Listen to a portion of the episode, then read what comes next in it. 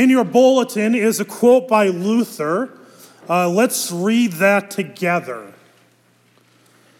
Let us therefore never doubt that we have a yes in heaven, embedded in the heart of our Lord Jesus Christ and his fathers, and that in his time it will be revealed. The text that for the message today is taken from 2 Corinthians chapter 1 as well as that gospel lesson which was read earlier. Grace, peace, and mercy to you from God our Father and our Lord and Savior Jesus Christ. Amen. Did you happen to catch what Jesus said of this Canaanite woman? He called her a dog.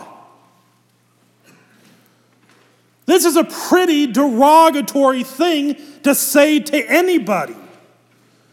Even more so in the time of Jesus to say this of a Canaanite. The gospel writer, Matthew, intentionally lets you know that this is a Canaanite because the Greek word for Canaanite and the Greek word for dog only has two word two letters difference. In other words, dog was a derogatory word specifically, a racial slur directed at Canaanites.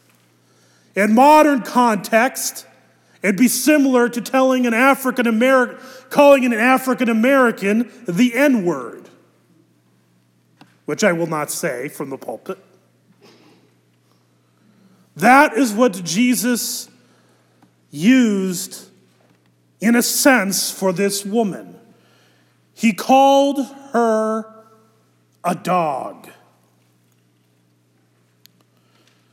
Because as he said, it is not right to take the children's bread and throw it to the dogs. Underlying part is he's saying that you are a dog. But the woman does not get upset. She doesn't put her hands on her hips and walk away and be like, "Oh, Jesus, that's so offensive. He doesn't, she doesn't get angry. Rather, she responds, Oh, woman, great is, she responds, Yes, Lord, yet even the dogs eat the crumbs that fall from their master's table. What incredible faith. She didn't, she didn't get into an argument with Jesus, rather, she acknowledged that she is a dog. See, she understood what the disciples did not understand that before God, before Jesus, she is but a dog. And so are the disciples. So is everyone.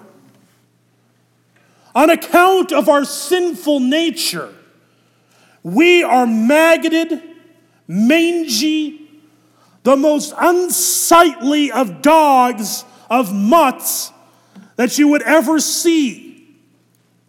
We deserve to be on the outside on account of our sinful nature. And yet, this woman knows her status before Jesus. And yet she pleads with him in hopes that she would treat her I mean, he would treat her like a son. That is faith.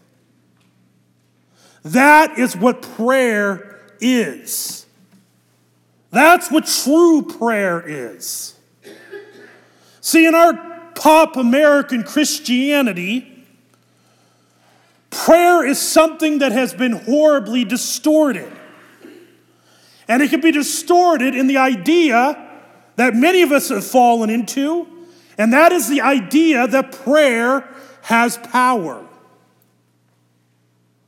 That is false. Like, wait a minute, I've always heard about the power of prayer. Prayer is but an instrument to communicate to the one who does have power. See, this is why when we believe that prayer power the power is in prayer, then we come up with all kinds of gimmicks to figure out how to make our prayers work better. When things when we don't get what we want, we think, "Oh, I must have prayed wrong." It must be something I said. Maybe I don't have the right faith. Maybe I don't have the right mindset. When you realize that prayer is not where the power is, you don't blame it on the prayer. To give you an analogy, when I was in high school, when I was in college, there'd be nights that I'd go out with some of my, my, my buddies, and I'd realize that my bank account was a little thin. And so what I would do, I'd do what every college kid does. I'd pick up the phone and go, Hi, Dad. Uh, I could use a little money to go out with some of my friends.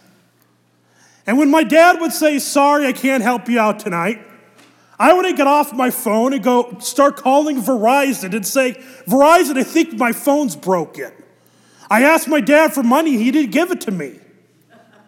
There's nothing wrong with the phone. My dad has his own will. The problem in prayer isn't, it's not in the prayer, it's that God has a will. And it is greater than ours. God is not a vending machine. Prayer is not the coin where we drop in and God's going to just give us whatever we want. Which is why, and if you want to see a good example of this, what does Jesus pray in the garden? Let this cup pass from me, yet not my will, but your will be done. Would anybody say that Jesus did not have enough faith? Would anybody say Jesus didn't know how to pray? God, that is the hardest prayer that every pastor has to do. We go to a member in the hospital and they're extremely sick. And we are supposed to pray God, if it be your will, heal this person. That means we are acknowledging. First, we realize that God can heal them. Second, we are realizing that he might not. And third, we are realizing that his decision not to is the right decision. That is faith in God. It is a very tough prayer, but we pray it all the time. Our Father who art in heaven, hallowed be thy name. Thy kingdom come, thy will be done. We pray it all the time. We are to be like that Canaanite woman, coming before God, knowing that on account of our sinful nature, that when we pray to God, we are like that mangy mutt that does not deserve for God to hear us. We very often, in our American mindset, think that we have our rights.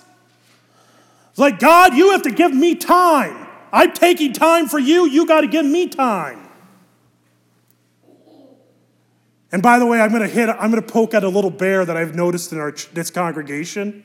I've been, I've been debating whether or not to poke at this bear. But one thing I hear a lot about, and I've only been here for two weeks service length. People complain if we go over an hour, ever. Here's the thing two things. One, you have no idea the damage you are doing to the gospel every time you do that. Because children hear you complain and say, What kind of a God can that be if you can't spend an extra 15 minutes? What kind of a God? And the outsiders, Friedrich Nietzsche, he quoted the famous quote God is dead. Do you know why? Because he looked at Christians, he said they believed in God, and they acted like he didn't exist. And he said, Why don't you admit it? God is dead. You have killed him. When we complain about services going over an hour, we are acting like our God is dead. And the world sees that. And they follow suit. No surprise. But reality is, and it's the worst is we're treating God like a butler. Like when that bell rings, that's us saying, hey, God, come on in, it's your time. When the bell rings again, Go about your business and we're done with you. No. We are the dogs. But here's the thing that's so awesome. You know, Luther says that before God, you heard that. Never doubt that we have a yes in heaven.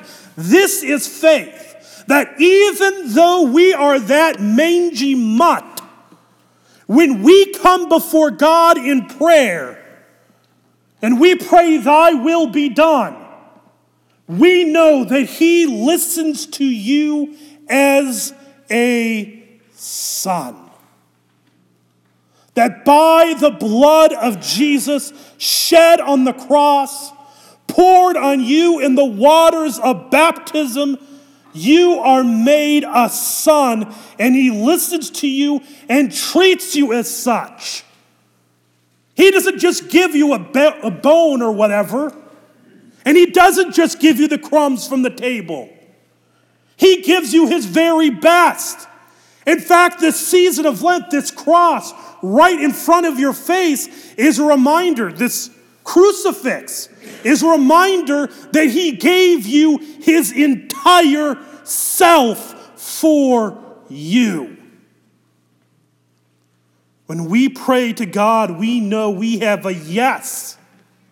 That whatever we pray, He will answer in accordance with His will. And it is going to be a far better than we could ever imagine. He gives us exactly what we need. And it is awesome. Because as mangy mutts, we are destined to be outside. But in the waters of baptism, made his son, we are given the eternal kingdom. It's yours. That's why that baptismal font's right in front of your face. You're brought into the kingdom of God in baptism. That's why that altar is right there. Every time you come to the Lord's Supper, you are celebrating in the kingdom.